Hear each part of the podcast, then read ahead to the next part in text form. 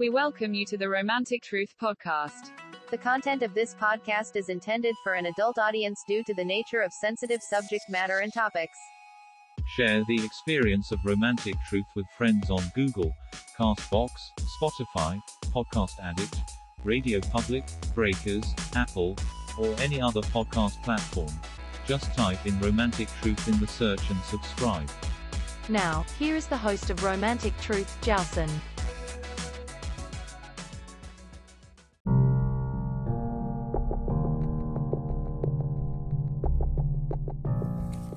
Hi everyone, Jocelyn with you here, Romantic Truth Las Vegas. In this episode, we're going to discuss tech jobs, and I know you're wondering, what does that have to do with relationships? Make the correlation. And we're also going to talk about side pieces. And yes, we're going to go into some more detail in regards to that. Now, as you know, this whole Oscar thing has been written over many, many times. People have already given their comments about it. I gave you my comments. And it's almost to a point now it doesn't even make any sense to even talk about it anymore. I appreciate your emails in regards to it, but folks, we have to move on beyond that.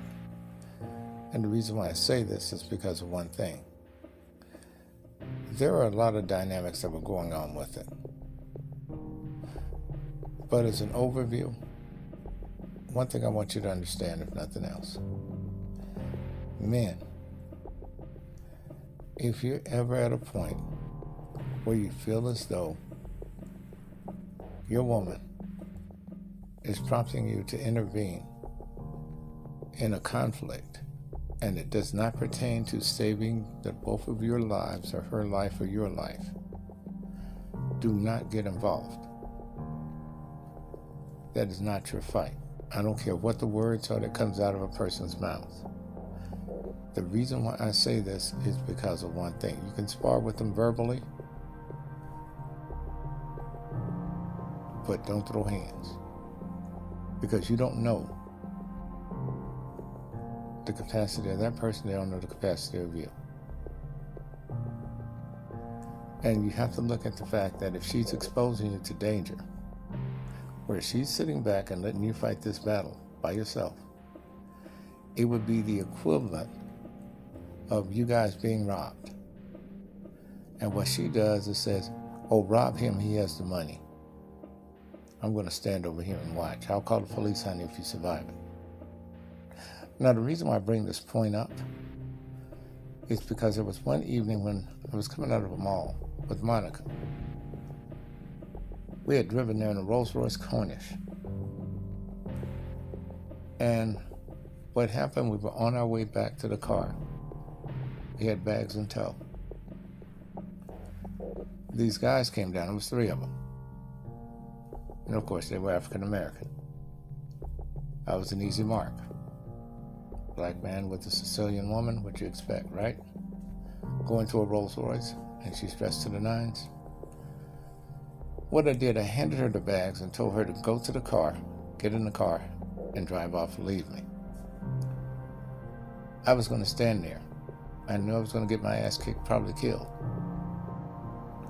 She got in the car, started it up, told me to come on. I told her to go. Because by the time I would have run to the car, they would have caught me. She takes a few feet in the car, and these guys are gaining on me. And I'm thinking, okay, the guy on the left, I'm going to hit him first. Reason being, he's the tallest, he's the biggest threat. Then I can deal with the other two. But this one over here is the one that I'm worried about. Six five or so, if he connects with me, I'm done. If I take him out first, I got a chance. That's my thinking at the time. She stopped the car, left the car running, door open. She gets out the car and starts walking towards us. At that time, the security people come in. They see what's going down. They drove into the parking lot. That's what saved us. I was furious at Monica. And that was the first time I ever raised my voice to her. And she was in tears because she had never had a man to be angry at her for doing something. And what I was angry at her about was jeopardizing and risking her life to make it more difficult for me to defend her when she could have driven off, called the police or whatever she needed to do, but she would have been safe.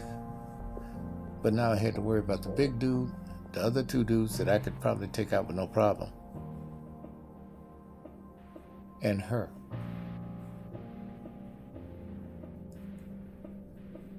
I'm thankful to that security company, whoever they were, because as soon as they came, those dudes scattered.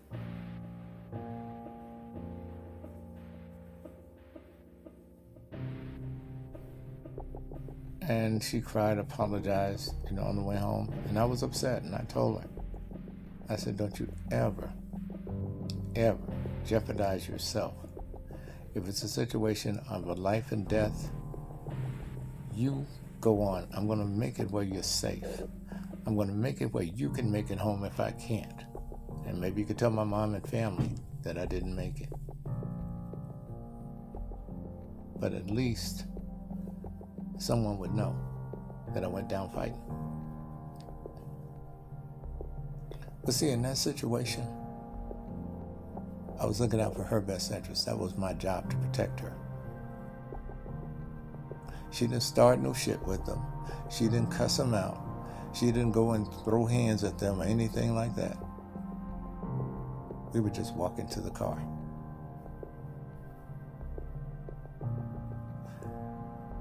This is what I want you to understand, gentlemen. That's the only time you need to look at throwing hands. All the rest of it is bullshit. All the rest of it will get you killed or hurt over nothing. And she cried and told me, she said, Well, I wasn't going to leave you there. If they were going to beat up you, I was going to let them take me out too. And I said, No. That's not the way this works. Your safety is what I'm going to fight for. And if I have to die for it, oh well. But the last thing I wanted her to do to become a victim too.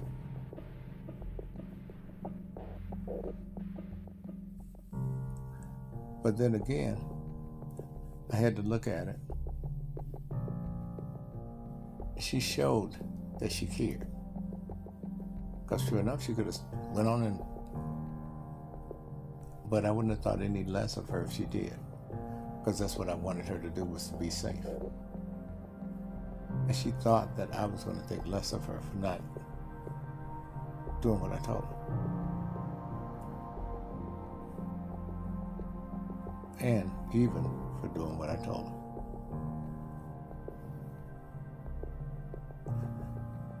Sometimes, folks, it comes down to a situation where you have to prioritize things, you have to set protocols on what needs to be done. But a lot of times, people don't think that way because they're so accustomed to getting into their feelings and their emotions. Like she was in her feelings and emotions by stopping that car because she loved me. What I had to do was take my feelings and emotions and tell her to go. And for a brief second there, I had peace of mind. Okay, she's getting ready to leave. She's safe. Now let me deal with these fools.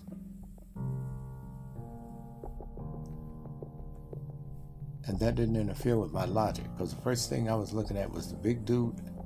I had to take him first, hoping that if I took him and got the better of him at some point, that the other two dudes would kind of lay off. And if they were to join in, I was going to hurt the big dude bad enough where I could then focus on the other two dudes. I wasn't intimidated by them. But the other dude, yeah, he was. He's going to be a challenge. Fortunately, they didn't have guns. Because at that point, I asked myself, okay, what's getting ready to happen? And for a minute there, ask God, is this it?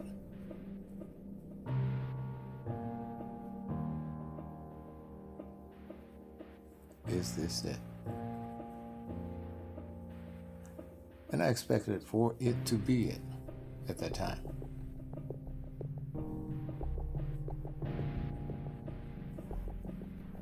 So, fellas, just keep that in mind when it comes down to defending your woman. It only needs to be done to protect the two of you. Now, with insults and stuff like that, you can snap back with other insults. That's no big thing. But don't let your emotions trigger you where you get into something that's not so good.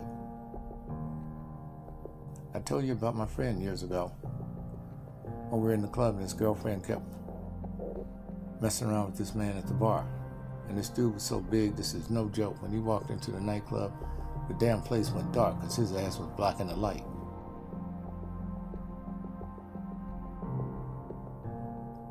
She goes over to the bar. We on a double date. I'm with my girl. He's with this other woman, which I didn't like. My girl didn't like her either because she was one of these people that had to have the last word and would start shit. And my boy was every bit of, hell, maybe a buck 80 at best in weight, six one. This dude that came in was six nine. He weighed a good 300 at least. And it was muscle. This dude was so well cut. He had on leather jacket. You could see the muscles through the jacket. And of course, his woman walks over, gets in front of him in line, orders a drink, then insults the man about telling him he should pay for her drink. And he clearly saw that she was with my boy. And he acknowledged that, hey, you got a man. You I you walk over here. She gets mad after the bartender pours a drink, throws the drink in his face. And he tells my friend, you need to come over here and get your girl. She punks him by saying, You gonna let him talk to me that way? And he jumps up. And he's like, You got my back? Asking me. I said, No, that's on you. He went over there,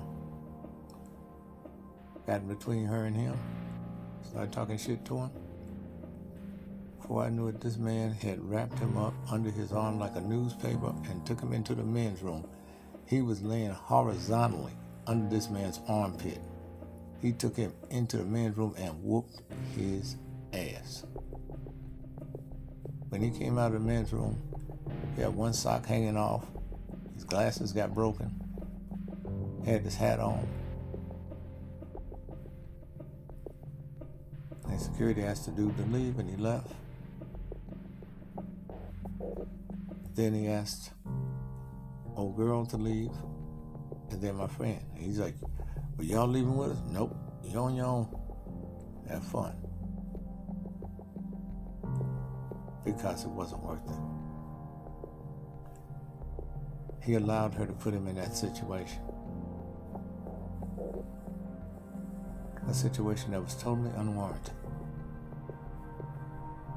And judging from the side of that dude, he could have killed him.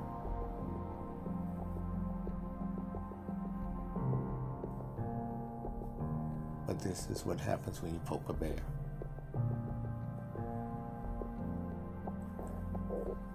So you have to be mindful of this. Because if not, it could end very ugly for you.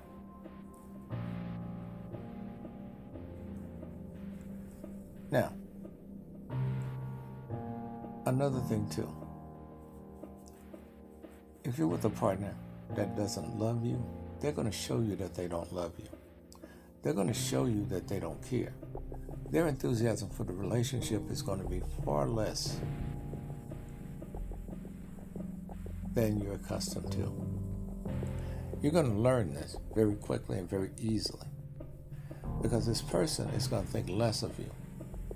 They're going to lose confidence in you. They're going to marginalize you.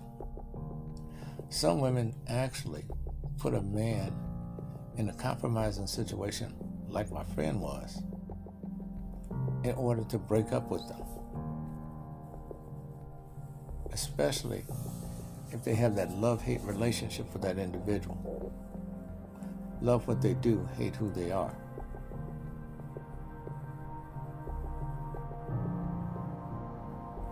And so he goes, gets his ass beat. And the first thing the woman says is, What kind of man are you? You can't even protect me, even though she provoked the incident. Fellas, don't get involved. I'm telling you, it's not your duty. And don't get into the habit of confronting another man to show out in front of a woman. Because you don't know what can of beans you're opening up there. You're not a pussy, you're not scared, you're no punk. You are rational. And that's the way it's got to be.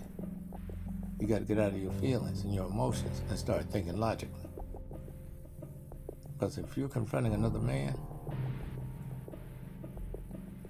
you're fighting for your life. Because you don't know how far he's going to take it. You don't know what he's going to do. This is the reason why I tell you you mess around with a married woman, a woman that's in a relationship, and she's marginalizing what he can do Oh, he never gets upset like that. Oh, he never leaves the house. Oh, he, he doesn't care about what I do. To the best of her knowledge, is what she should add on that. She may not know that man may be seething at home in anger. And one night he may choose to follow her, especially if you don't know she's married. And then you got a confrontation. And one thing I'll tell you, fellas never, ever fight over a married woman or a woman that's committed in a relationship. If that dude's coming up there wanting to start beef, say, hey man, that's your woman. I'm out of it. I'm done. The only thing her ass is going to do is to cower with him. That's what's going to happen more than likely. Very seldom is she gonna be on your side and you be a goddamn fool to try to take up with her in that situation. You're not the UN. You're not the U.S. military services. You just wanted a relationship. You didn't want to fight. Let her find some weak simp, simple impotent male prototype that's going to go and fight that battle for her, but not you. She's not worth it. You got to remember what's the quality of this woman if she's already cheating on him with you? Think she's not going to do the same with someone else? So why are you wasting your resources? Possibly getting your ass kicked, killed, or put in jail over her. She doesn't have respect for herself. How the hell can she have respect for you or your relationship? She can't even respect something as simple as a marriage or a relationship herself. She's not worth fighting for. And the pussy is not that good because there are better women with better pussy that you haven't met yet. If that's what you're thinking, that is the only caveat or the only thing that you would hang around for. Don't put yourself in that awkward position, fellas. You don't have to. She's not worth it. She really isn't. I tell you ladies all the time, you're a damn fool if you fight over a man. You're a damn fool if you're fighting a man's wife for him.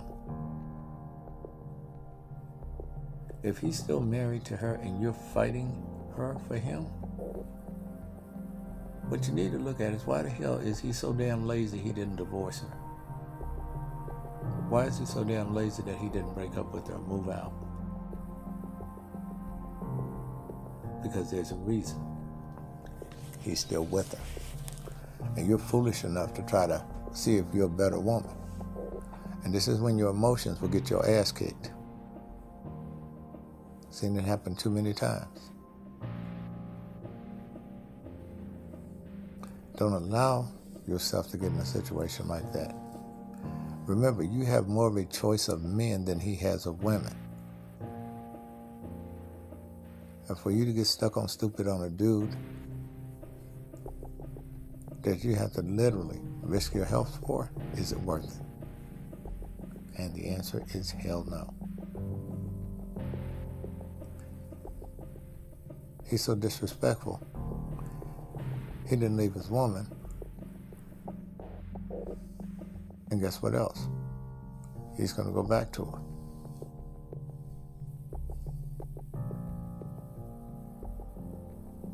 That's the way it goes. Of course, there is the exception to the rule, but that exception is very low. Very few men will leave their wives for another woman.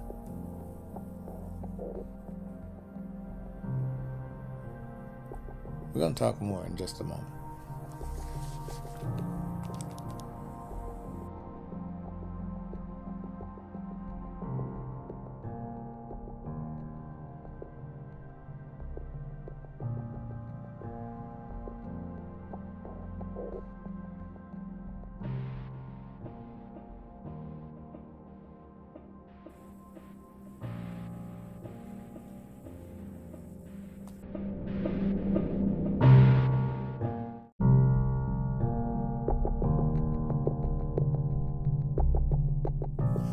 Let's talk about the side piece.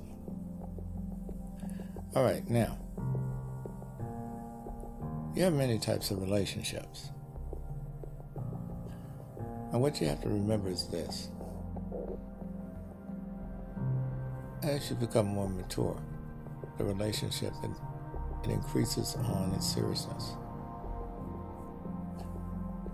Dating in your 20s is dating differently in your 30s, which is dating differently in your 40s, which is dating differently in your 50s, and in your 60s and on up. Because you're at different stages in life.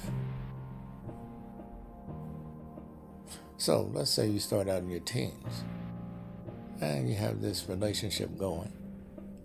You're still learning each other, still got to figure out what you're going to do with your life after you become an adult, young adult. And so you have to come up with a roadmap or a plan. And you have to see where these things fit in your scheme of things in life. Where does this relationship fit? You're with your girlfriend or you're with your boyfriend. You guys are 15 or 16. And you're trying to figure out exactly how this person's going to fit. Things you need to look at as a kid before you even think about becoming a young adult. Is my relationship with this person affecting my grades? Is it affecting my performance in any extracurricular activities at school? Is it interfering with the relationship between me and my parents? These are questions you need to ask yourself. In each of those categories, the answer should be no. If the answer is yes in any of those categories, that person's not good for you. And the reason for it is because they're going to hold you back in one aspect of your life going forward in your development. So you go and you rebel as a teenager against your parents. You love the guy, ladies. You want to be with him. The parents already see that they don't like him for whatever reason. But you're going on with him. And you're thinking he has a plan. Yeah, he does, all right. His plan is to be with you. His plan is more than likely to struggle. His plan, more than likely, has nothing to do with him being a man first and then looking at being a husband a boyfriend a father later because he's still got to prove himself. And starting out young, things are going to be tough. God help you if you have a child. Now, let's say you take the opposite approach. You find this guy, he's nice, and he's not impacting anything in your life negatively. He's not abusive, he's not punching you or hitting you. At this point, I'm not cussing you out, calling your names. And now you're at that point in your life where you're 17, you're looking at going to college. Now, you may have plans on going to a college in order to major in a certain field, maybe out of state. Do not limit your future prospects based on a relationship. So if you have to go to the University of Minnesota and you live in California, go there for their program, whatever it is. Good possibility you may meet someone there. Don't hold that person's life up. Break up with them so that they can have a shot at life too. And if you guys happen to meet up later on, all well and good. But what you're trying to do at this point is to establish yourself and establish your identity for you. So you go to the University of Minnesota, your boyfriend goes to Cal State Fullerton, as an example. You both wind up dating other people. You create this constituency of friends. Take for, for instance, you might decide to stay in Minnesota, find a good job there, and now you're working. He's in California, he's got him a woman, finds him a good job in California, and he's working. Now, here's the thing. In that case, the two of you did not actually encroach on each other's future prospects, future goals. But understand that when you get to certain stages in life, you may divorce you may break up because there's a possibility you're going to outgrow your partner. You're going to outgrow the environment. You're going to want to change. Your first change is going to happen after you graduate from high school, between those years of 18 to 20. Now, when you get around 21, up to about 25, at that point, you're kind of settling into a cycle of life that you would like to have. Maybe a new apartment in your new town, you finish school, or finishing school, and now you're structuring your life, getting your car, getting these things together. So, what has happened? You've become a little bit more serious about life. You're looking for more definitive choices so the boyfriend that you're looking for, ladies, in your 20s, early 20s, 21 to 25, is different from the guy that you were looking for from 18 to 20 and during your teen years, from 13 up to 17. Because what you're going to do at every stage, you're outgrowing the people. It includes the friends. They're going to be friends that won't go to college. They're going to be friends that are going to drop out of high school. They're going to be friends that are going to have children at a very early age. So now you have to navigate the waters to get past those obstacles. You'll still be friends with them, of course, but the thing is, is that you have different paths. A lot of people who have identity crisis as younger folks, they get hung up on these turnstiles in life trying to fit in with their friends. You may have a 4.0 GPA. Your friend may have a 2.9 in high school. But in order to fit in, because you really like that friend, you start taking on their habits and drop your GPA. So now you have a problem getting into college. You might have to go to a two year college now, whereas if you weren't around that bad influence, you'd be going to a four year school. that's going to hurt you in the long run because it's going to be less money you can make going forward. So, what you need to look at is this as you evolve and grow, don't be so rigid in hanging on to those friends.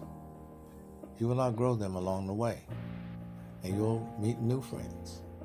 And those new friends, as you meet them, and as you filter them, will have a more vital role than the ones you've met in the past. because you're growing in that prospect. Now, as you continue to evolve and grow, in 18 to 20 or so, you're in that young adult phase before you get 21, where in most states you're legal, but in other states 18 is legal. You may not see a situation where you're ready to settle down. You may want to travel, have fun, join the service, go to school, whatever, work. But whatever you decide to do at that point in your life, after you start acquiring assets, an apartment, it's not really an asset, it's more of an expense, but still, milestones, buying a car, putting money away in the bank, you're now starting to get serious about yourself. You've gone out of the clubbing stage, the nightclub scene, and all of that crap. And now you're looking for something a lot more substantive. You're taking yourself seriously. So, what you're looking for at this point is someone that's taking themselves just as seriously as you are. Which means you're going to have to filter out people. You're going to have to grow out of that being amused and entertained just on the cosmetic side of things the superficial side. You're looking for quality, character, substance, integrity, and someone you can trust and someone that can trust you. You're looking for a person with a work ethic. You're looking for someone with a plan, a vision, a future. Because now you're starting to acquire things that you can lose that could set you back and send you back home to mom and dad. And you don't want to do that because you work so hard to build your life up so you don't have to depend on them anymore because you've taken the training wheels off. So now you go forward. And let's say, for instance, you meet a guy and you're around 21. And you're going to date this guy until you're good 27, 28 years of age. So in this period of time, what is happening here? You're dating, you're becoming closer, and then eventually you get comfortable with this person, they get comfortable with you, you kind of know their idiosyncrasies and so forth. And then he may propose marriage. We'll say this happens at around 23 to 25 years of age. Now, others of you may just want to date during that period and say, hey, you know what? I'm going to prolong this and wait until I'm 30 or so before I look at getting married. Some people will do that. But in your 20s, you go, you get married. We'll say 25 or so. Now, you're married. What are some of the things that are going to come up in the future? A child, a home, paying off student loan debt, if you haven't. And so, at this point, you're playing hardball, you're serious. So you get into the house as a couple around 26, 27 years of age. You may start cohabitating at about 24, 23 years of age. And you've tied the knot. You put your money down. You're in a home. You guys are happy. And now this is where another phase of your life has to be planned out once again. When are we going to have a child? When are we going to start a family? So you still invest in the contraceptives and so forth, and you say, you know what? Let me be on the job for about four more years, five more years, and then we'll look at having a child. So around, we'll say 33 or so, you decide to have your first child. Some of you may want to do it earlier. Some people like to do it to get it out of the way. Sounds good? The only thing you have to remember is a lot of people who do that later on in life, after things don't maybe go so well, these are the people you usually see who come back and resent the fact that they got married too soon. So make sure you do everything you want to do prior to getting married, prior to getting involved in an entrenched or long term relationship. So if you want to travel with your girlfriends throughout the world, whatever, do that while you're young. This will prevent you from wanting to have a bucket list when you get older.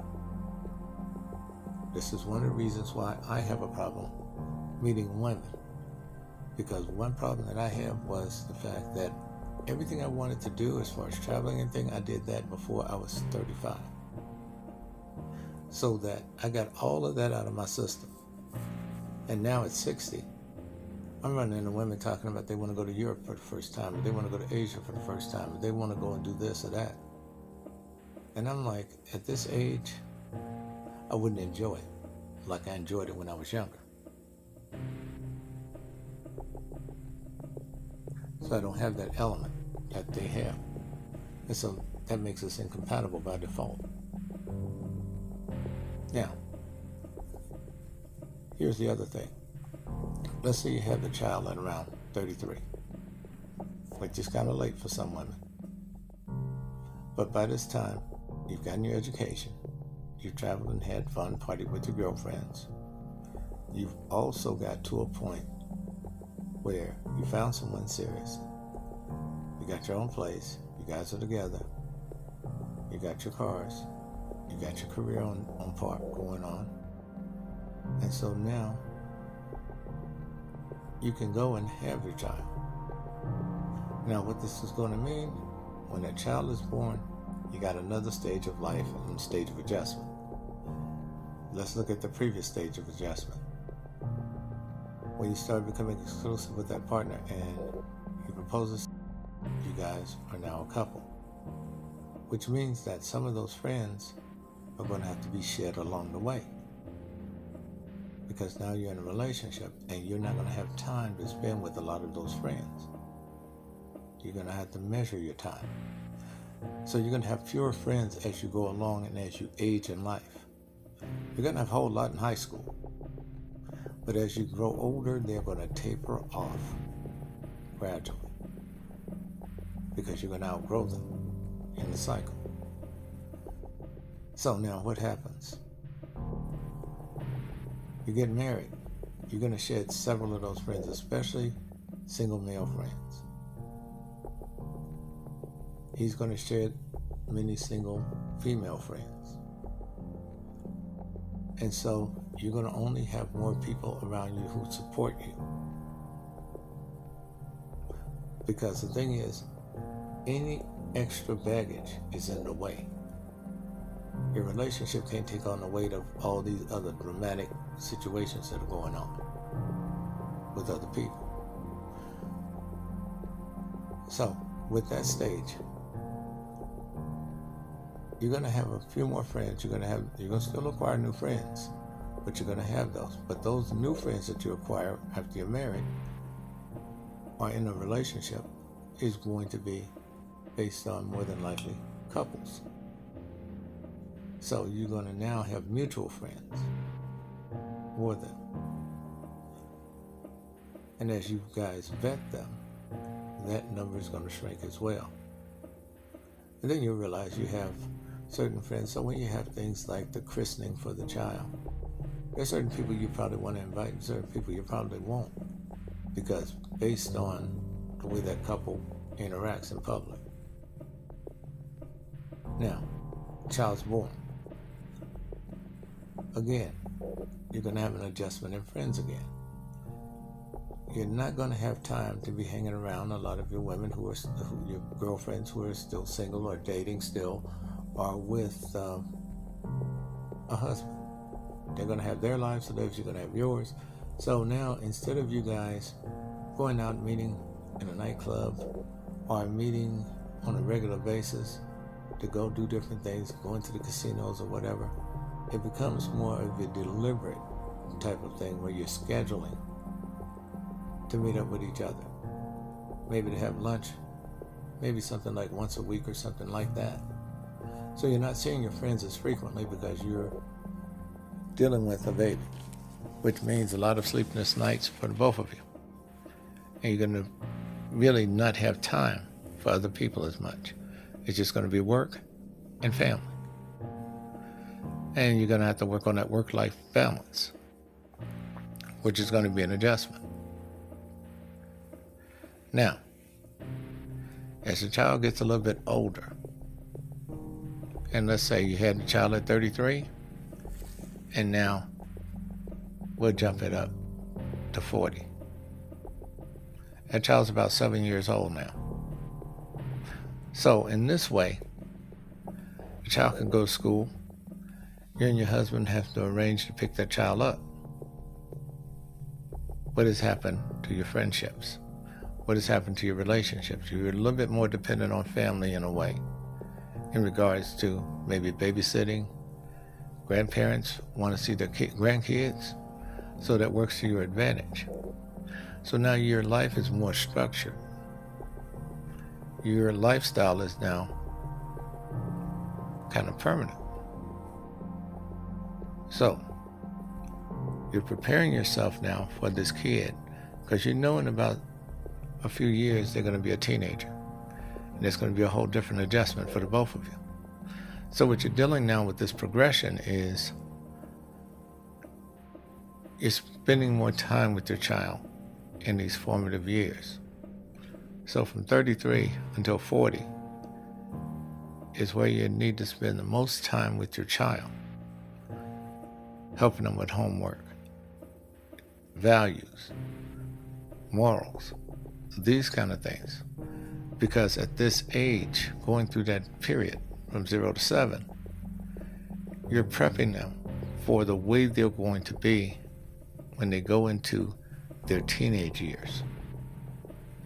You're trying to make it more manageable for you in the future with them by establishing certain rules until they get to a point where they see your actions and it's reflective of what you tell them. And once they see that, that helps them to adapt and it become a norm to act like their parents. Now, at this point, we'll say you're 40 and your child is 7. At this point, what's happening now, you're becoming more proactive in planning for their future. So this means that you don't wait until 33 to start putting away money for them to go to college. You actually start that when you begin working. And the reason why you do that then is because of one thing.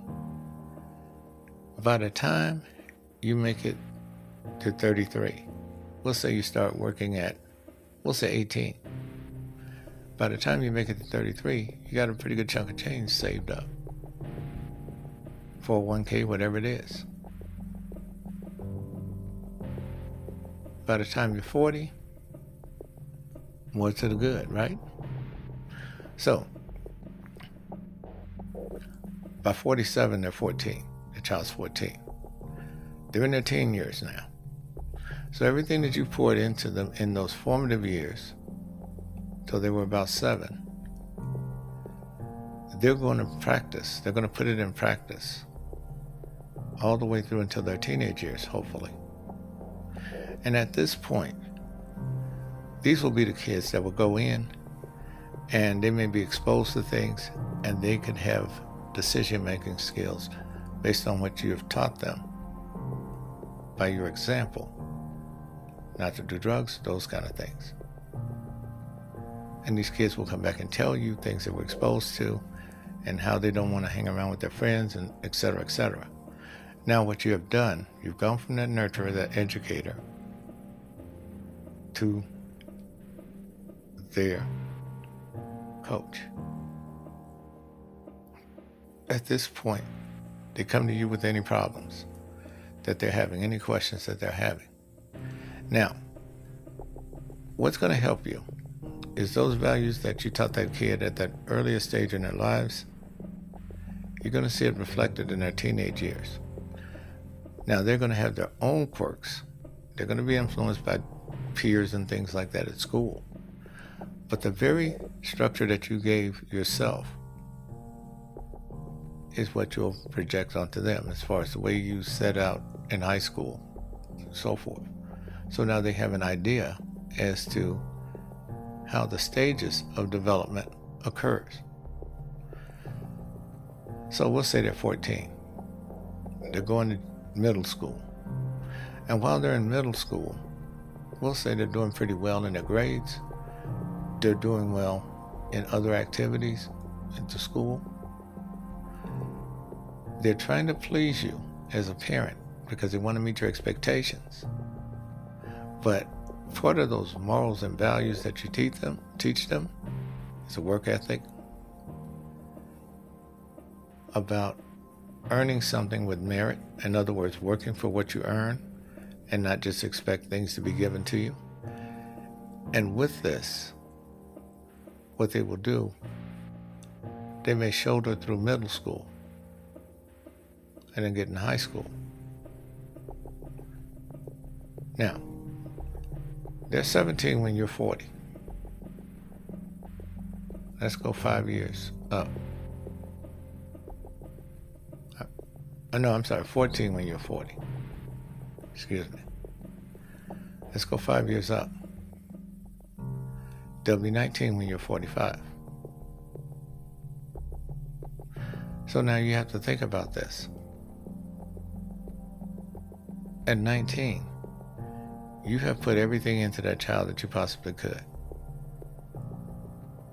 They're going to start forming their beliefs and opinions at around 13, 14. And you're going to have an influence on them with that. So by the time they're 19, they have an idea as to where they're going. And here's the thing you'll be 45 years old, they're 19. They're looking at now maybe going to college, going to military, going to school, and they will feel as though they have to do something with their lives. The reason being, you set the example for them throughout those stages in your development. Now, the friends you'll have at this point in your life are going to be mutual friends that you've had long standing relationships with who will probably be married. You'll probably be in a situation where you don't know anyone that's single unless they're divorced. Same thing with your spouse.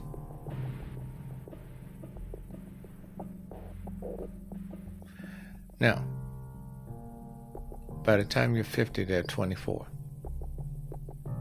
I think I got my calculations right. They're 24 years of age at that point. Now, at that point, they're starting out where you began when you were in your 20s. So, as a measure, by establishing this between the ages of 0 to 18, they should have a roadmap based on what you've done as to a semblance of how they should follow their lives. Doesn't necessarily mean they're going to do it exactly. You don't want to push them there, but you want to show them how they can do it and be much easier with their development. And by this time they're out of the house, you and your spouse are together. Probably at 45, you guys your kid probably went on, and the two of you now have the rest of your lives to spend together, at least 40 years together, statistically. So you'll be about 85 when you maybe pass away a little bit older. Now, mind you, throughout this period, guess what's happening? You had a 30 year mortgage, right? Paid on it from 25 to 35. That's 10 years. 35 to 45, 20 years. So if you had a 20 year mortgage, it's paid off.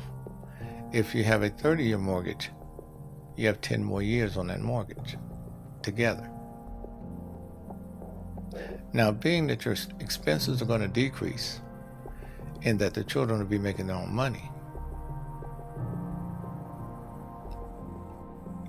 you could pay the house off, you could sell it, get you a condominium where it's just the two of you if you want to cut overhead so you have more money. Or you just may want to stay in the house so they always have a home. And let's say you go on and you guys are still together.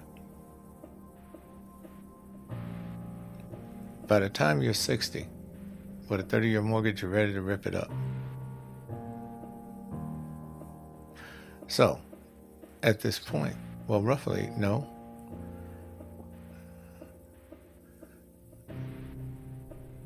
Well, in any case, you got my gist because I've got a fog right now. But what I'm trying to explain to you is that around 55, your house will be paid off, roughly,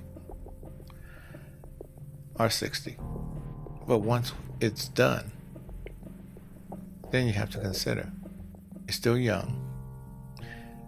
You still have good income coming in. You're at your peak as far as salary, usually at about that age. And therefore, you now have to start preparing for retirement. And so, you and your partner are making plans about where you want to go to retire. What do you want to do with your lives at that point? Because you still got all these years together still. And it gives you a chance to structure things. Now, at this point, you've watched your friends, your mutual friends, grow old with you, starting to gray.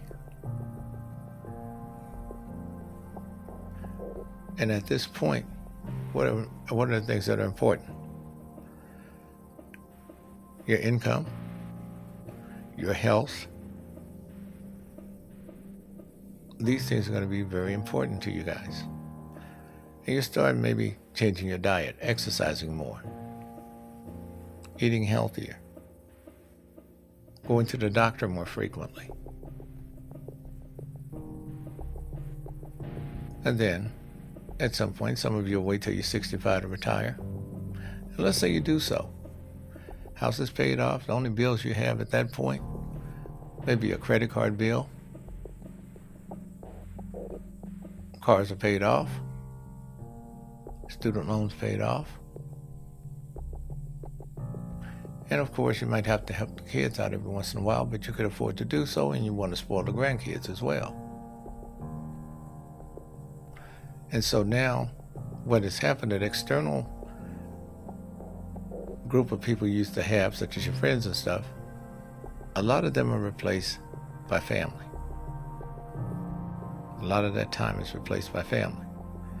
And not only that, those friends, those close friends, will be like family to you. And that number of close friends are going to get even smaller. People move away, careers, people dying. And as you grow older, those two friends that have been with you guys for the longest, that's going to be a circle. And you realize you may only have about maybe three or four couples that are your true friends. And you have individual friends, co-workers, and things like that that you worked with in the past as well. But what's happening at this point is your social structure is standing out. But you don't mind it. And along the way, throughout your life, you have outgrown people and left them on the wayside. And it's okay to do that because some people you can't take with you because they'll bring you down.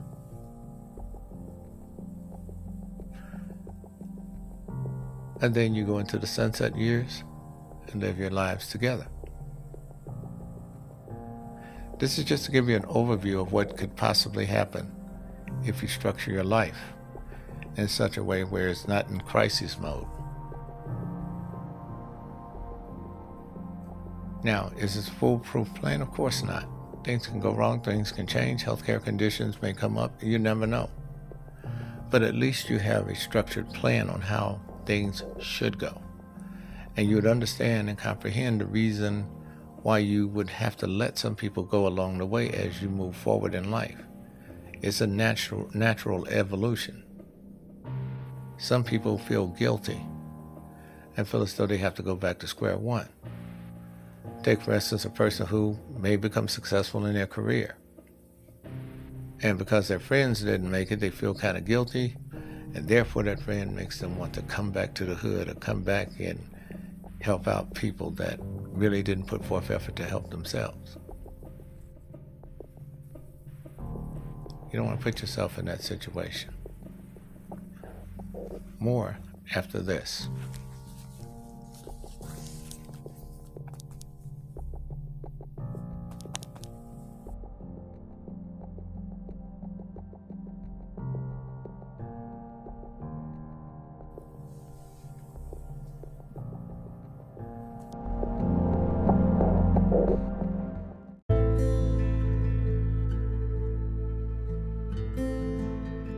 I said, I'm talking about my own mother stole. RP, but my own mother stole from me.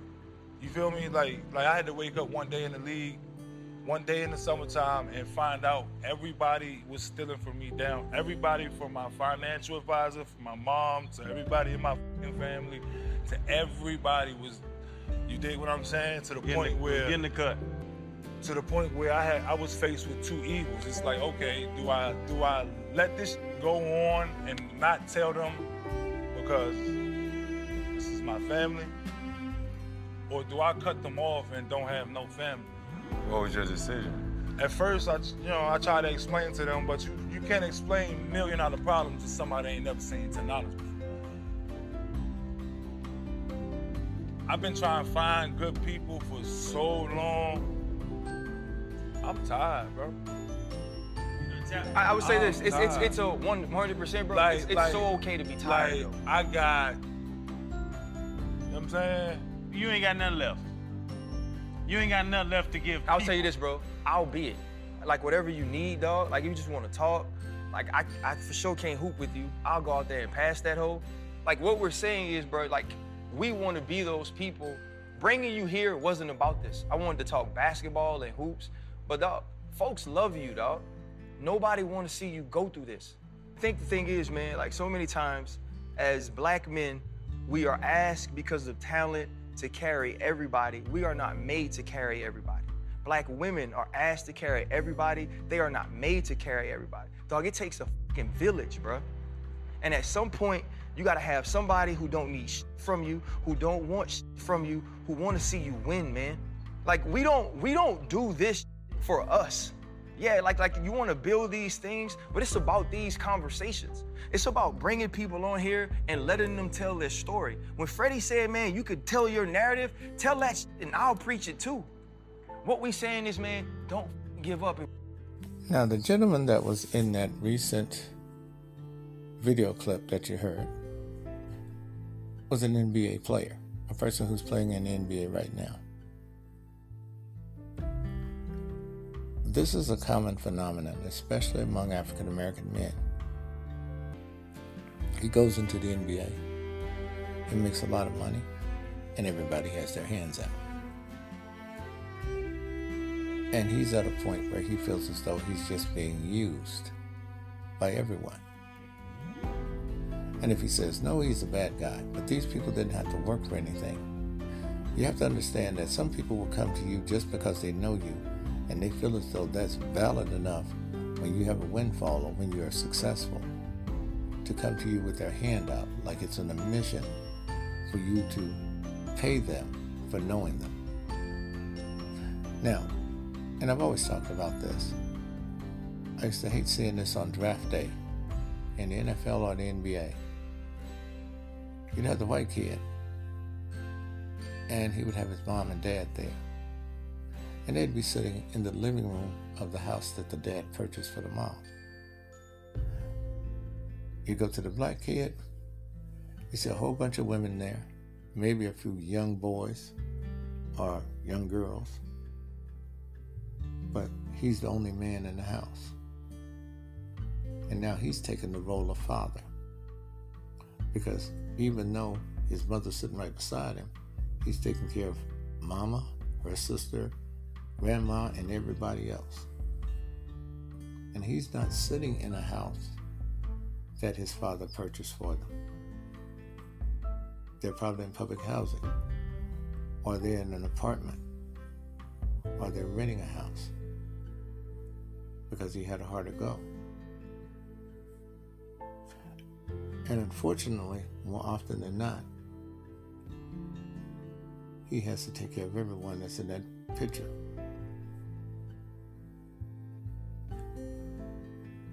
Now, here's the thing we rarely think about the conditions that this kid grew up in that put him in that situation. He had to be born, bred, mature, and then become the breadwinner of the family. Over that whole period of years,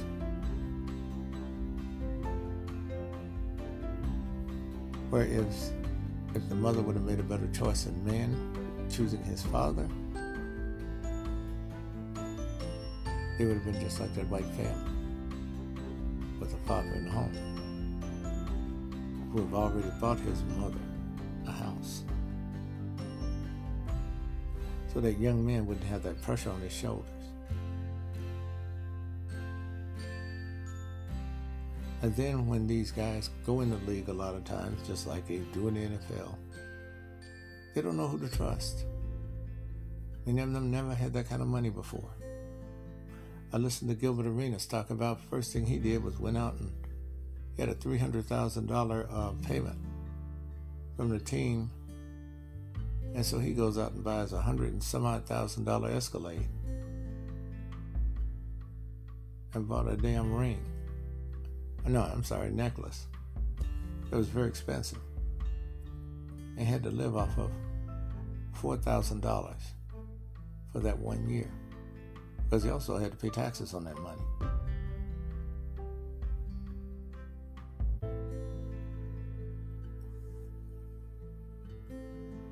So there are things that need to be looked at well before then. Because a lot of these young men wind up broke. Come out, NFL, NBA, and they're broke. They play 10 years or so, they still are too young to draw their retirement down because a percentage of that was put in a retirement fund for them and they can't touch it until they're 45. And they wind up having to try to survive until they're 45 to get that check every month. Because they've gone through the millions that were advanced to them previously.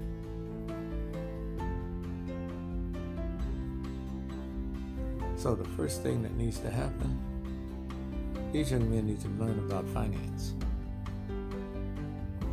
They need to learn about managing money and understand what the value of money is and what the weight of money is.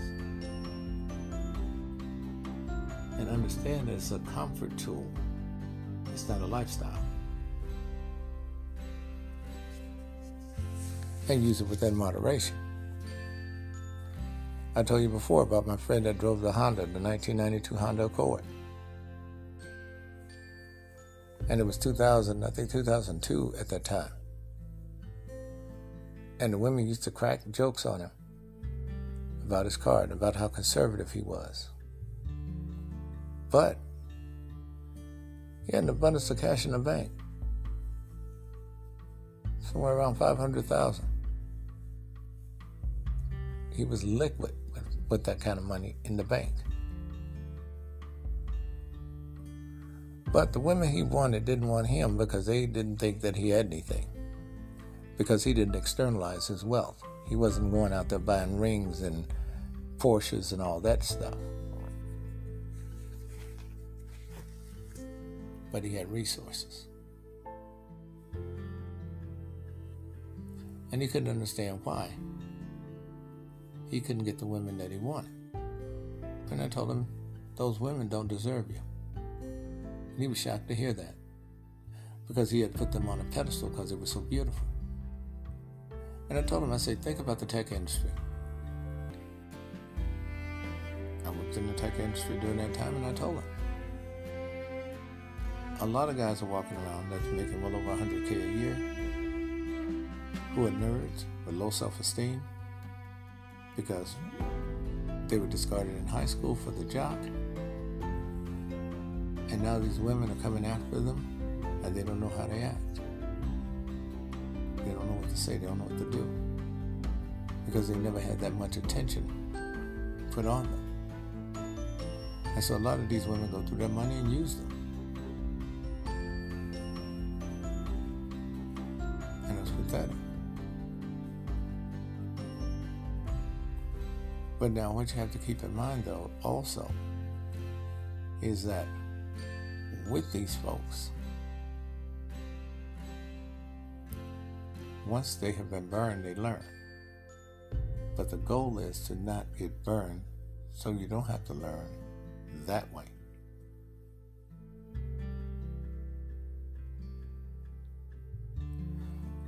Now, another aspect of this we have to look at with this evolution. Women.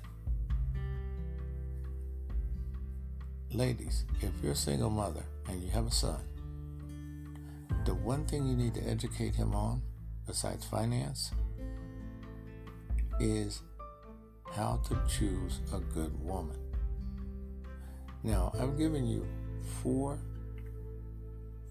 categories of questions to ask that he should look for.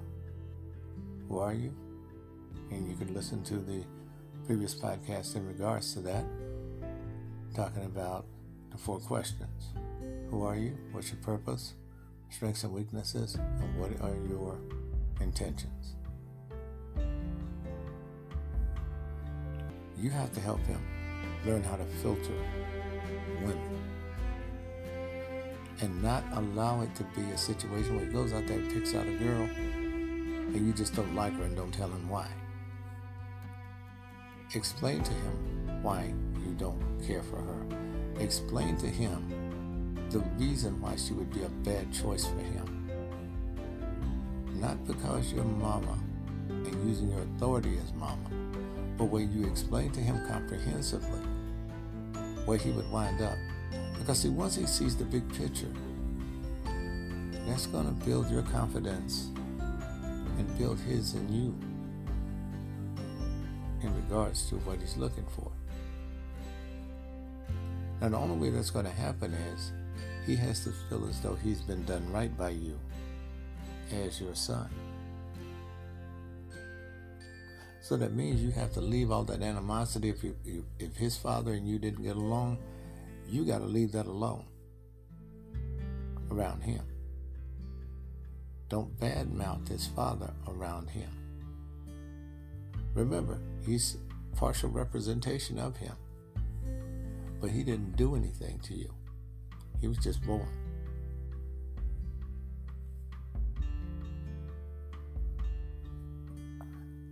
The way you treat your child is the way they're going to treat you later in life.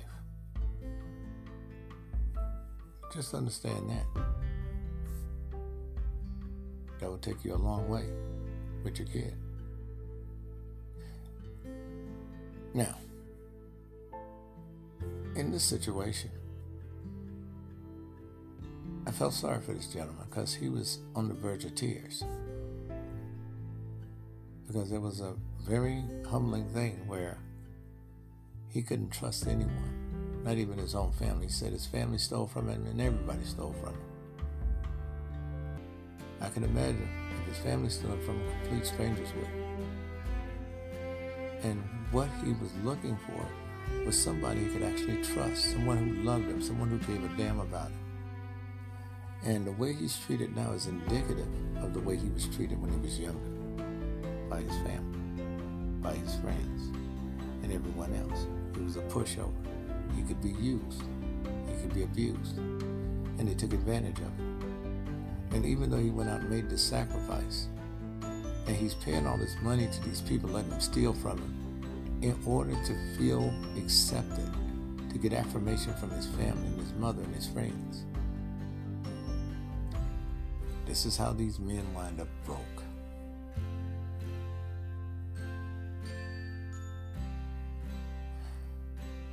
I remember there was an interview that Gilbert Arenas had on one of the shows on YouTube. And Gilbert Arenas was two time uh, um, what was it? He was a pro um, well, he was a professional basketball player. Let me get that out there. Very successful and a very smart man. But I'm trying to think of the award he had. He won it two times. He was NBA, I think, champion or something. I forgot what it was, but he did it twice.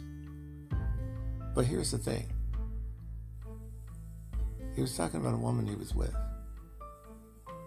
and he knew she was cheating. And he went through her phone. She let, her, let him go through her phone. And some of the people she had contact with, he had no idea. These were men she was messing around with. Now I want you to think about this for a moment.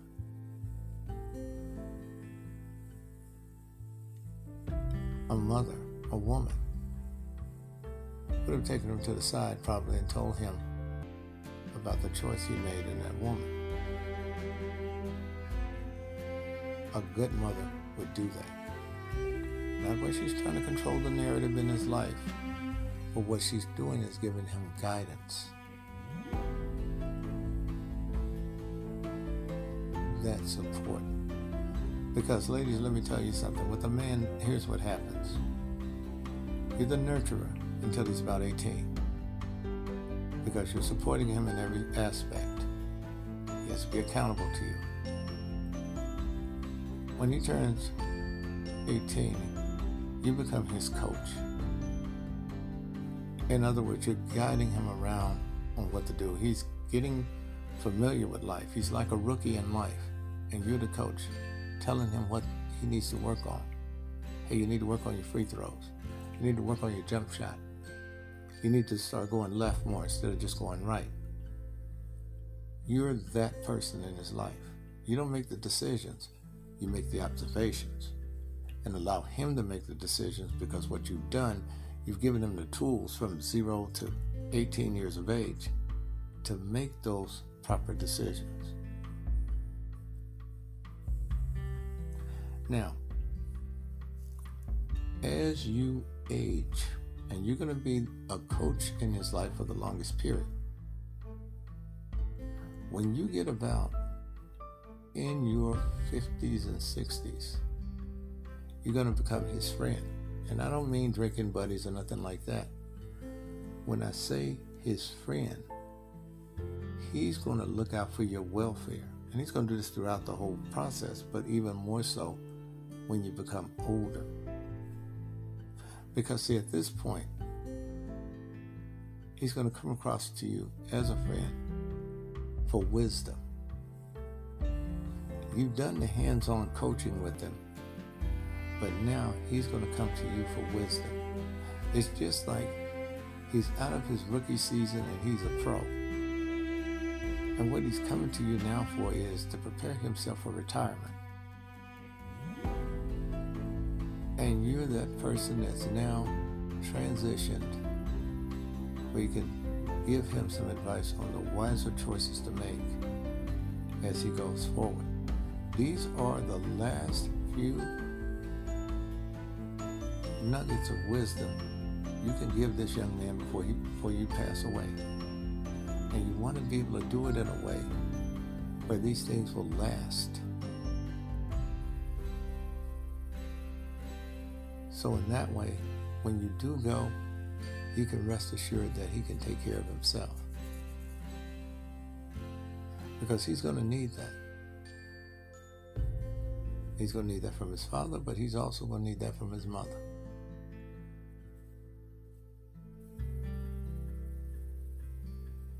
And he's going to do what a friend does. Did you take your medicine today? Did you go to the doctor like you were supposed to? He's going to be checking up on you. And you're not going to like it because you're going to feel as though you're in another childhood. But what he's doing is he's returning a favor. You nurtured him, he's going to nurture you. What he's doing is as a friend. You did it as a mother. And that's how it goes. And I'm going to tell you something else, ladies. The hardest your son will ever cry in his life is when you leave this earth. Because, see, as a man, he feels as though his obligation is not only to take care of his family, but to take care of his vulnerable mother, the one who brought him on this earth and gave of herself time, effort, nurturing. That's a priceless gift even if he was an NBA All Star with $100 million, there's not enough money that could pay for that. Because you've given him something of yourself. And see, that part of him is going to stay with him long after you're gone. And he's going to pass that legacy on to his children.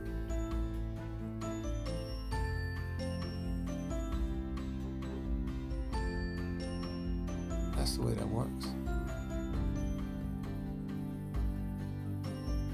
So I want you to definitely understand that.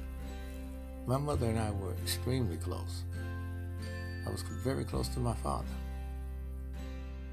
And even though they divorced when I was a young at a young age, it wasn't any alienation. It wasn't a situation where I had to worry about hunting my father down or anything like that. I can go up see him anytime I want to. Same thing with my mom. My dad used to come see me at school all the time. He used to drop by the house see me. Mother would send me up to see him during the summer, and I'd be with my half sister and her husband. What it came down to, folks, was this they both took me seriously as being their son. When it came down to giving me the best shot at life they possibly could, whether or not they had differences and couldn't get along, they never called each other names. They never argued in front of me. And I remember my dad was paying 50 bucks a month in child support. Old man on a fixed income. My mom used to go put another 100 with it or another 50 with it at times and send it right back to him. She said, son, you got to remember, I have a career. I can make enough money to take care of us. He needs that money because he's an older man.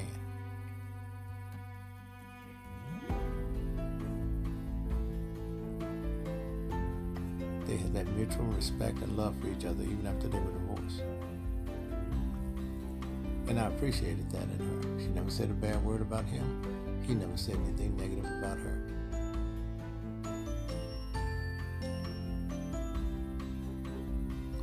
That was the framework for me to structure my life where I have amicable breakups.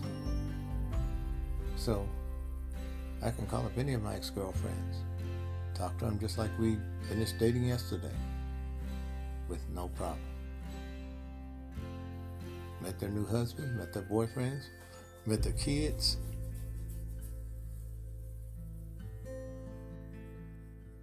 Because we became friends first. And that's the one thing my mother told me with my father. They became friends.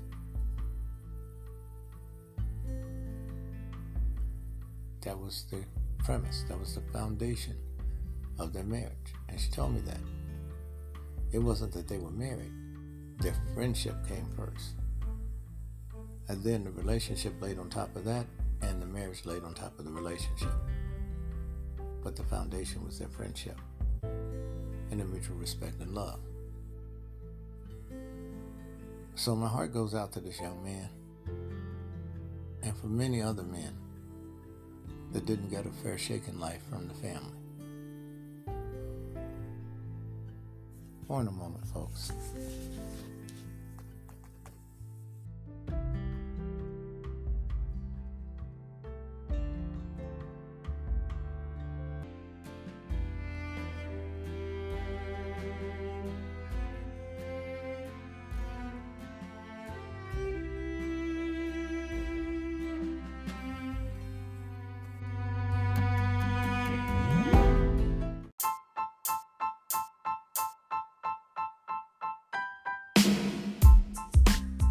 Campbell said he didn't come out as gay. So he didn't come out as gay. But shit, uh, Tevin, tell us something new here. Hey, we been know you were gay. You know what I mean? I guess you came out because you wanted to say something to uh, make yourself uh, feel better or whatever, whatever. But man, you been gay. You, you know, you ain't just got gay, you been gay. And, uh, and, uh, and I'm gonna tell you how long you been gay. You been gay ever since you was a little girl. You understand? Ever since you a little girl, that how long you been gay.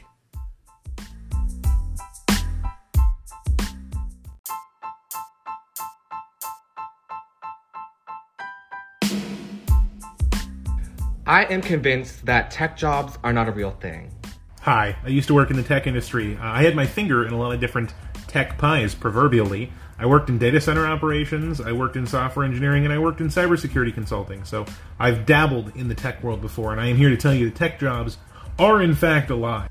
Lie number one is that tech people are proficient and they know what they're doing. No, we don't. We just know how to Google better than you do. Seriously, like, no joke, 70 to 80% of like being able to write code is knowing what to Google. That's the the first big part, and then knowing how to change the code that you copy and pasted from Stack Overflow. For those who don't know, by the way, Stack Overflow is a website uh, where if you have a problem, Stack Overflow tells you how to fix it. And if you have a problem and Stack Overflow uh, doesn't have the answer, then you post the problem on Stack Overflow and wait for it to have the answer. Also, if Stack Overflow ever goes offline, humans, I think as a species, will probably go extinct. First of all, you notice he said he dabbles. Nobody dabbles in IT if you're really a professional. Now, here's the problem. He's right, some companies are like that, but I will tell you this much. All of the outsourcing firms I work with, all of the companies I've worked with as project manager, senior project engineer, infrastructure specialist, CIO, NIT director, technical manager, I can tell you one thing for sure.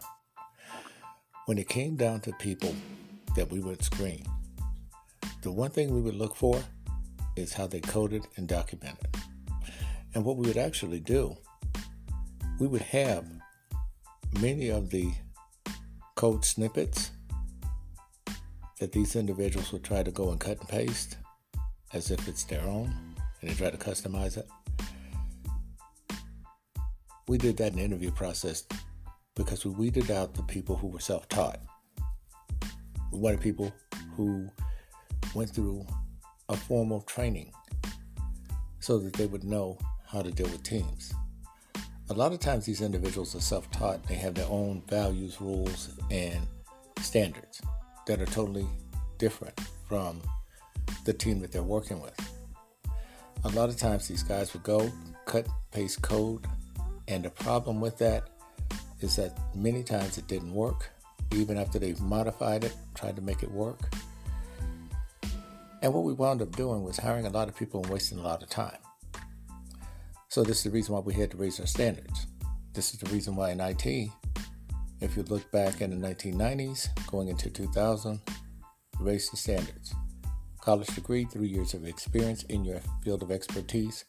We weren't taking generalists. We weren't taking these people who were just coders that, yeah, they worked on a few different languages at home, but a lot of them were not really proficient at one language.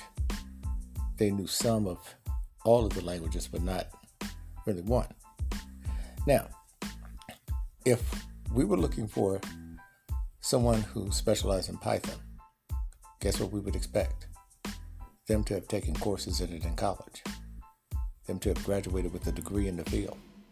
The reason being, as we brought on these team members, we wanted to have them where they were upwardly mobile within the organization, which meant that we looked for things such as if they had management classes as well, business classes, so they would understand the function of IT within the organizations that we work for.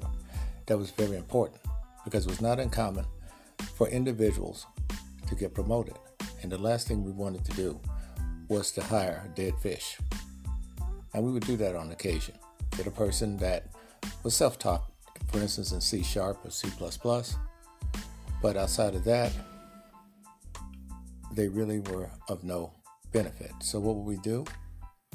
We wouldn't contract. No, we would find someone proficient in those languages.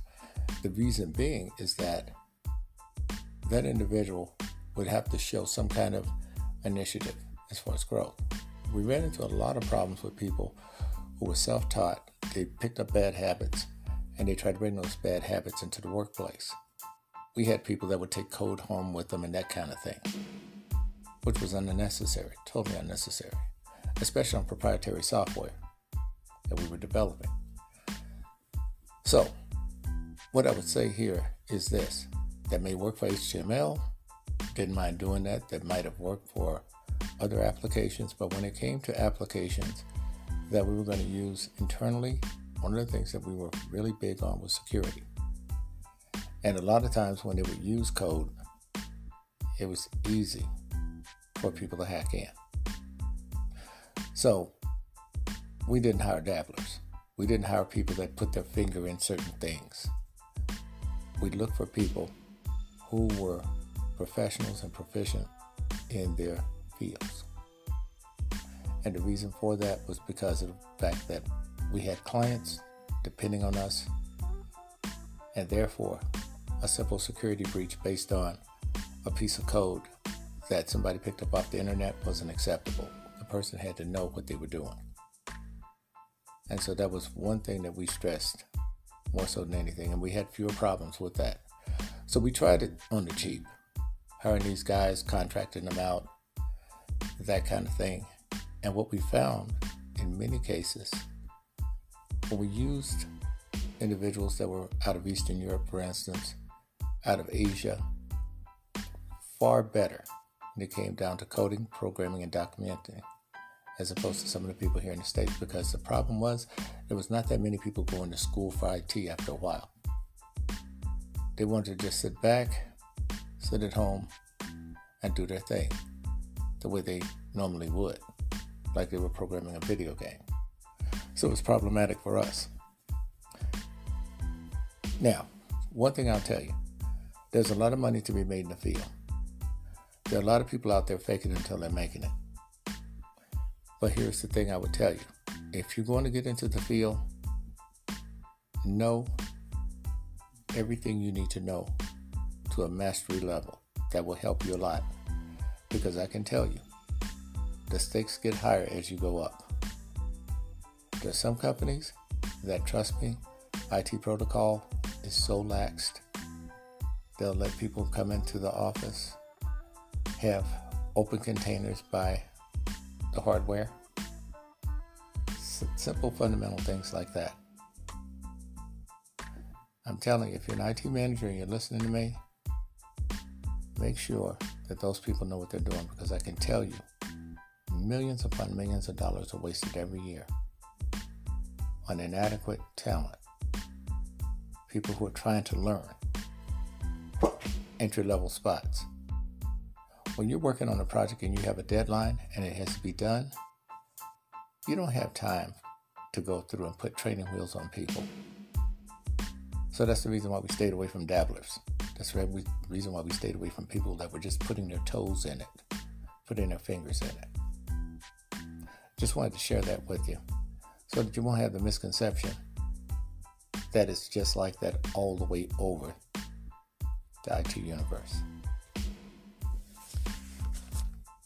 A couple of my homegirls, we finna go to the club, right? We all met at my house, got dressed, pre-gaming and whatnot. Now while I'm taking my shot, Shorty just casually brings up in conversation. Oh, my baby daddy gonna be there. They still fucking. And his new bitch supposed to be there, and she might try and jump me. I just wanna know if she try anything, is y'all gonna jump? Oh, wait a minute now. Who fighting? You mean there may be hands thrown? We old enough to go to jail now. If she don't give a fuck about her freedom, which ultimately means she don't care about her life or yours, she damn sure don't give a fuck about mine. It'll be three on three if y'all jump in. That's what I'm saying. Wait a minute. So I'm supposed to risk it all for somebody else, baby daddy dick? You know they say the pretty ones go down first in jail. I don't want to eat no pussy. Uh-uh. I ain't going. Oh, so y'all ain't gonna jump in if she try and fight me? Well, we just trying to dance tonight. I was gonna grind. Leah said she had some twerk to give out, but we wasn't prepared to give out hands. She might hit me. So really, bitch, what you telling me is you don't care about me. How y'all my friends and gonna let me get jumped? Bro, I don't fight, okay? You a punk. You right, bitch, but I'm a pretty one.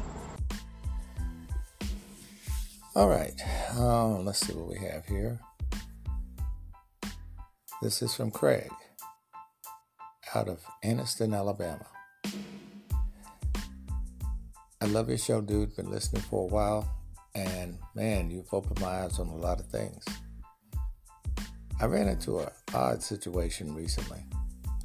I dated this girl about six months ago, met her on Plenty of Fish, and we've been going back to each other's place here and there been very respectful, at least until yesterday. Yesterday morning, I was getting ready to go to work, went into the bathroom, still in my boxers, and I was shaving. I was doing that before I got into the shower. Well, my girl comes in, she's naked.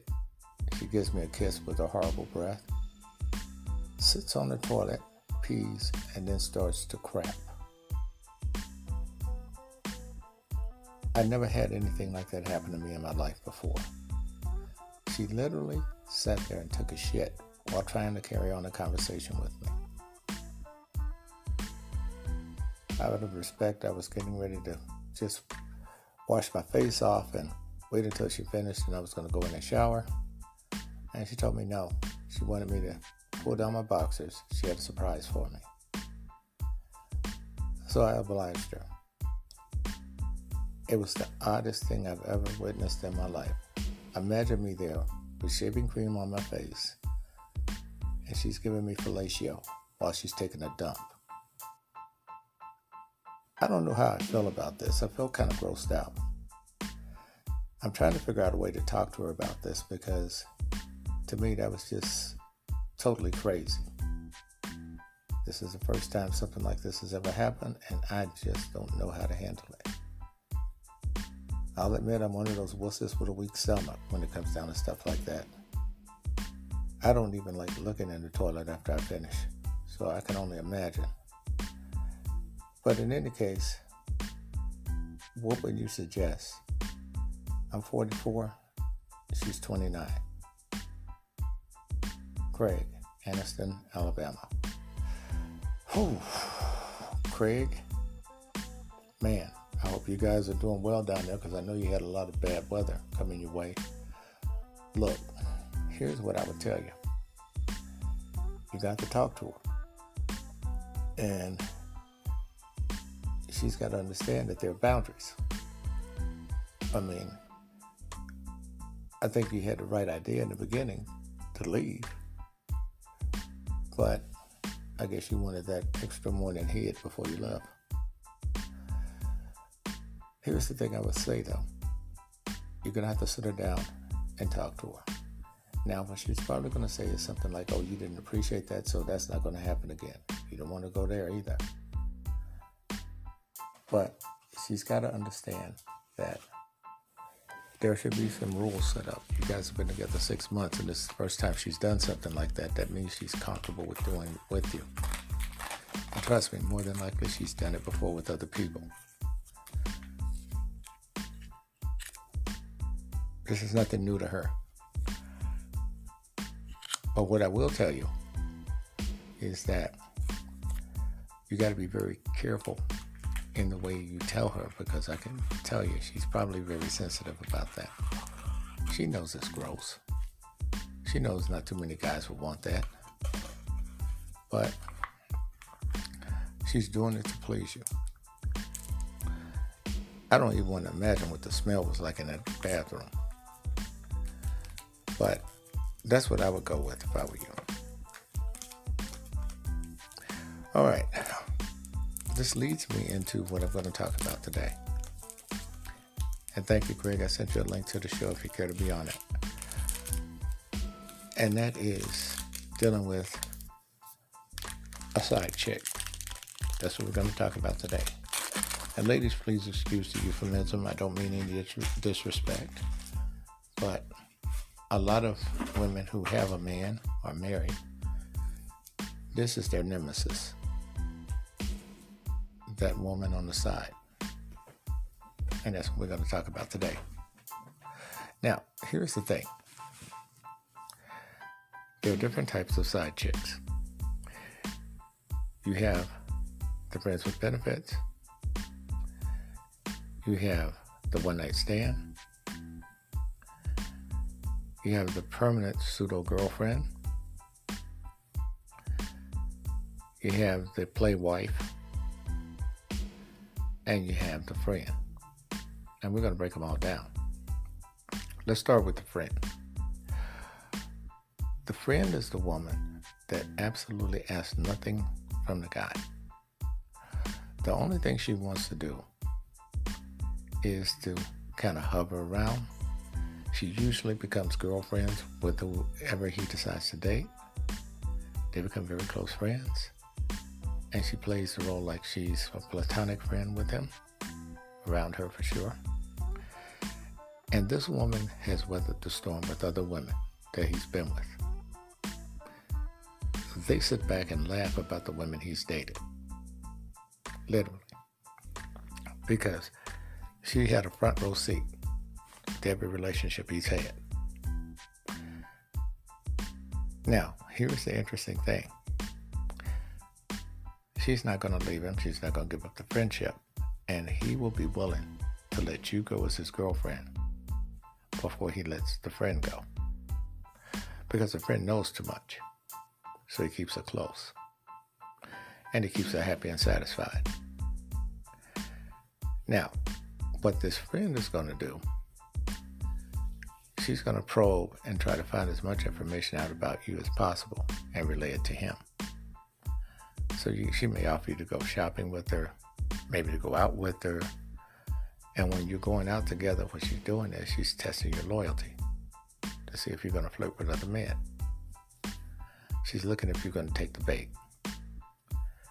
But the whole time, she's vetting you for him in a way. And by the same token, when she thinks you're getting a little bit too serious and things have gone a little bit too long between the two of you, she may decide to pull the ripcord on that situation. She could easily do that by manufacturing something, saying something happened when it didn't, or anything of that sort. But here's the thing that friend is never going to allow him to fall in love with you. And you could pour your heart out to him, and then after a while, you're going to want that friend to go away. But see, the thing is, she's not going to be one of these pesky friends that's always around. She's going to do things in moderation, but she's the gatekeeper. Now, you got the friends with benefits. Friends with benefits is nothing more than just a person who he will spend time with, sleep with, go to the movies with, that kind of thing, but they usually are never getting serious about each other. It's nothing more than a booty call that keeps them together for the most part. They date other people, they try to go and see if they can establish a relationship with someone else, and they usually still have sex with each other until they start having sex with that other partner outside of that friends with benefits relationship. Now, here's the thing it's tentative for you fellas. This is the reason why you might be dating a woman and she's saying, well, you know, we're not looking at sex for at least six months or a year. Don't be surprised if she's got that situation going on because she's not going to put the guy with the friends with benefits relationship through the hoops that she will put you through. Understand that. So that's the reason why she can go so long without sex because she's getting it from someone else. Same thing with you ladies. Guys do this on the regular. You telling him he has to wait. He's not waiting on you. You come in with the 90 day rule. He's not waiting on you because he knows he has that going on in the background. Now, the pseudo girlfriend. The pseudo girlfriend is the woman that he claims that they had dated and they're no longer together. But here's the thing she lingers, she hangs around. She's not like the friend. The friend wants to be appearing totally platonic. This woman is there to add pressure on a woman that he likes and he manipulates her to do that just for him. Now, it's not uncommon for these women to be bisexual. And the reason for that is because they may be into that lifestyle, but they're not going to let you know that. And then, if it so happens that that does come about, he knows he's got you. And she's going to test you on that. But see, here's the thing she's going to make it abundantly clear. You can't have him without her. And that's key. Now, men who have women like this, they look for other women who are attractive with very low self esteem. Because in this way, both of them benefit. Now, they're not a committed couple by no stretch. They might have dated in the past. But it's not a situation where there's a commitment that cannot be broken. It's like they're in an open relationship in a way. With the only rules being that you are to be shared. And she has access to everything this guy has. Now, these are side pieces where they openly display to you what's going on. The friend doesn't do that. You think you're in a monogamous, exclusive relationship with him with the friend. With this woman, she lets you know that's not the case because he's pushing her to do that.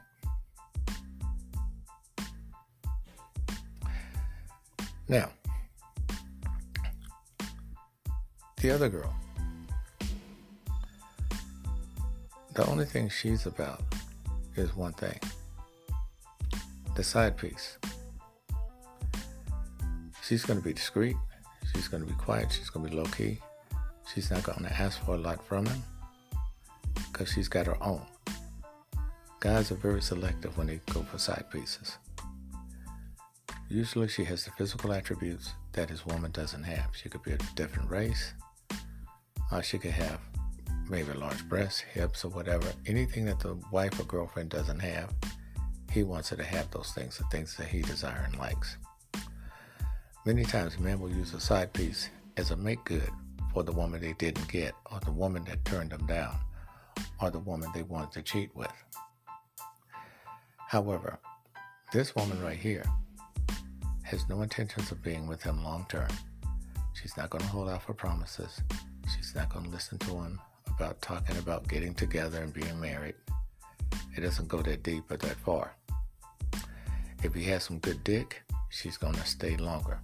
That's just the way it is. Now, another thing about this lady, you will never see her. He's going to be very vigilant. Unlike a guy who randomly cheats, he's going to be very careful that this woman never sees the light of day with you other things that will happen with her.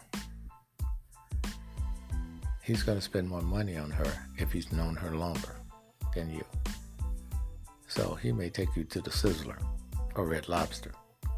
He may take this woman to a five star restaurant just to show her off. You're going to be in two different worlds. But see, here's the thing she's going to have access to a secondary life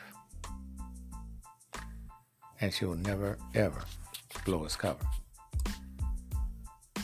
That means his relationship will never go public. Now, he's going to trust the side chick over you as his woman. Here's why. He's going to reveal things to her that he could never reveal to you because he'd be too embarrassed.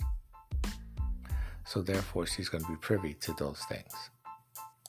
She's going to know his financial status a lot better than you will.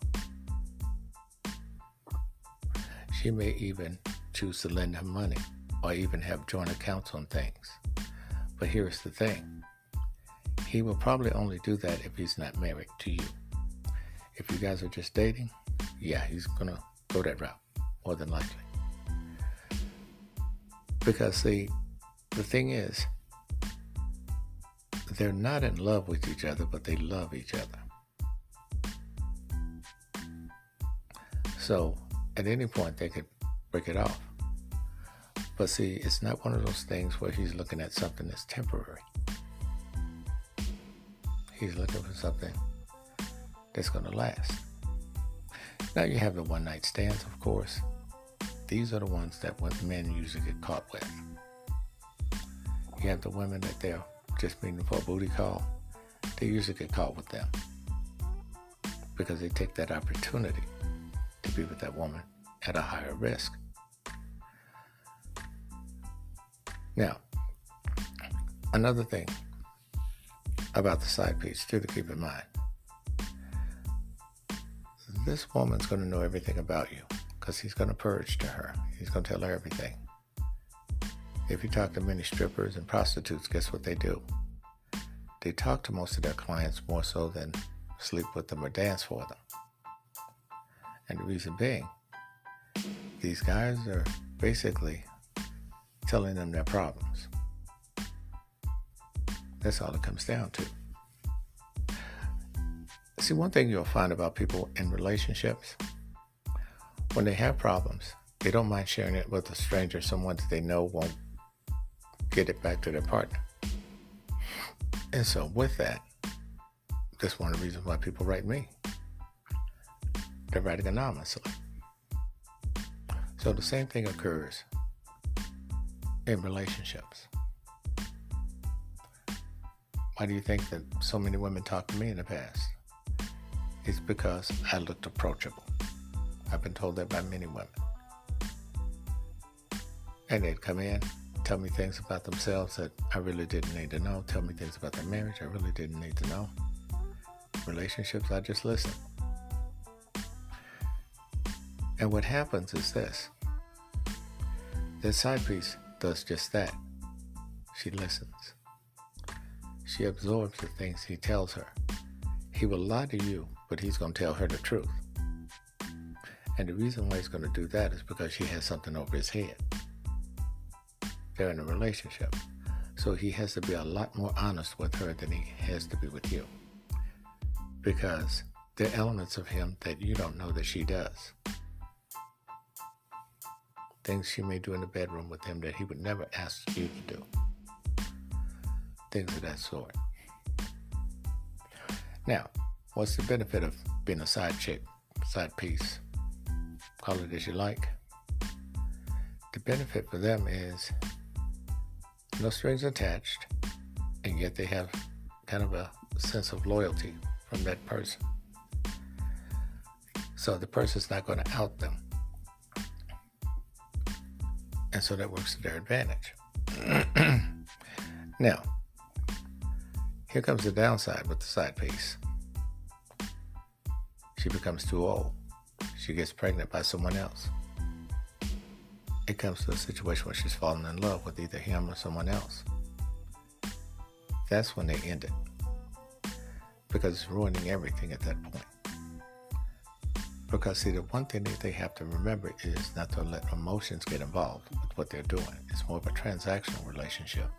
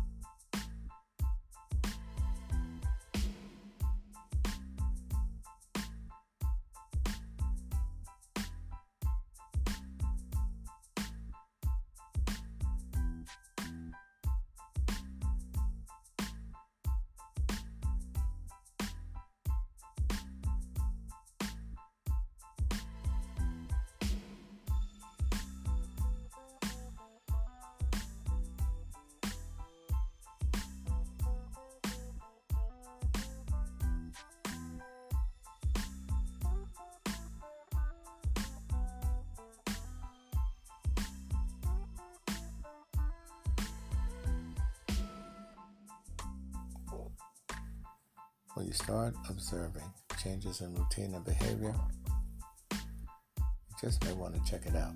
You never know what you'll find.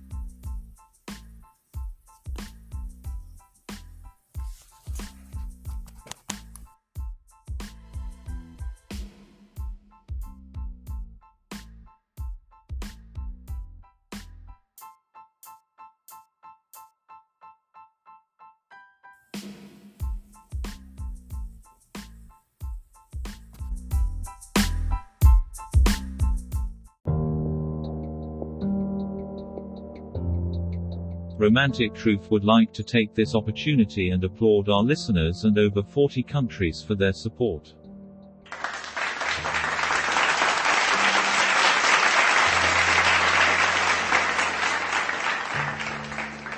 If you need someone to talk to in regards to help, you may contact the National Suicide Prevention Lifeline at 800 273 8255, available 24 hours. All correspondences read on the show have been pre-screened and pre-approved by the submitter to be aired on the show. The views and opinions of this podcast does not reflect those of Romantic Truth, Anchor, Spotify, or any of its affiliates. The opinions expressed are solely those of the host and guests, and should not be deemed as professional guidance, advice, or a professional practice. In the event you may need professional assistance, contact your local federal, state, or county agencies for specific assistance in social services, family counseling, or mental health services. For all medical, legal, and financial services please contact the appropriate licensed and certified professionals within your region. The music that is provided on this podcast that is not provided by Anchor is used under waiver by Jaws and One Music for fair use. Please be advised that the content of this podcast is under copyright by Romantic Truth and James Adams.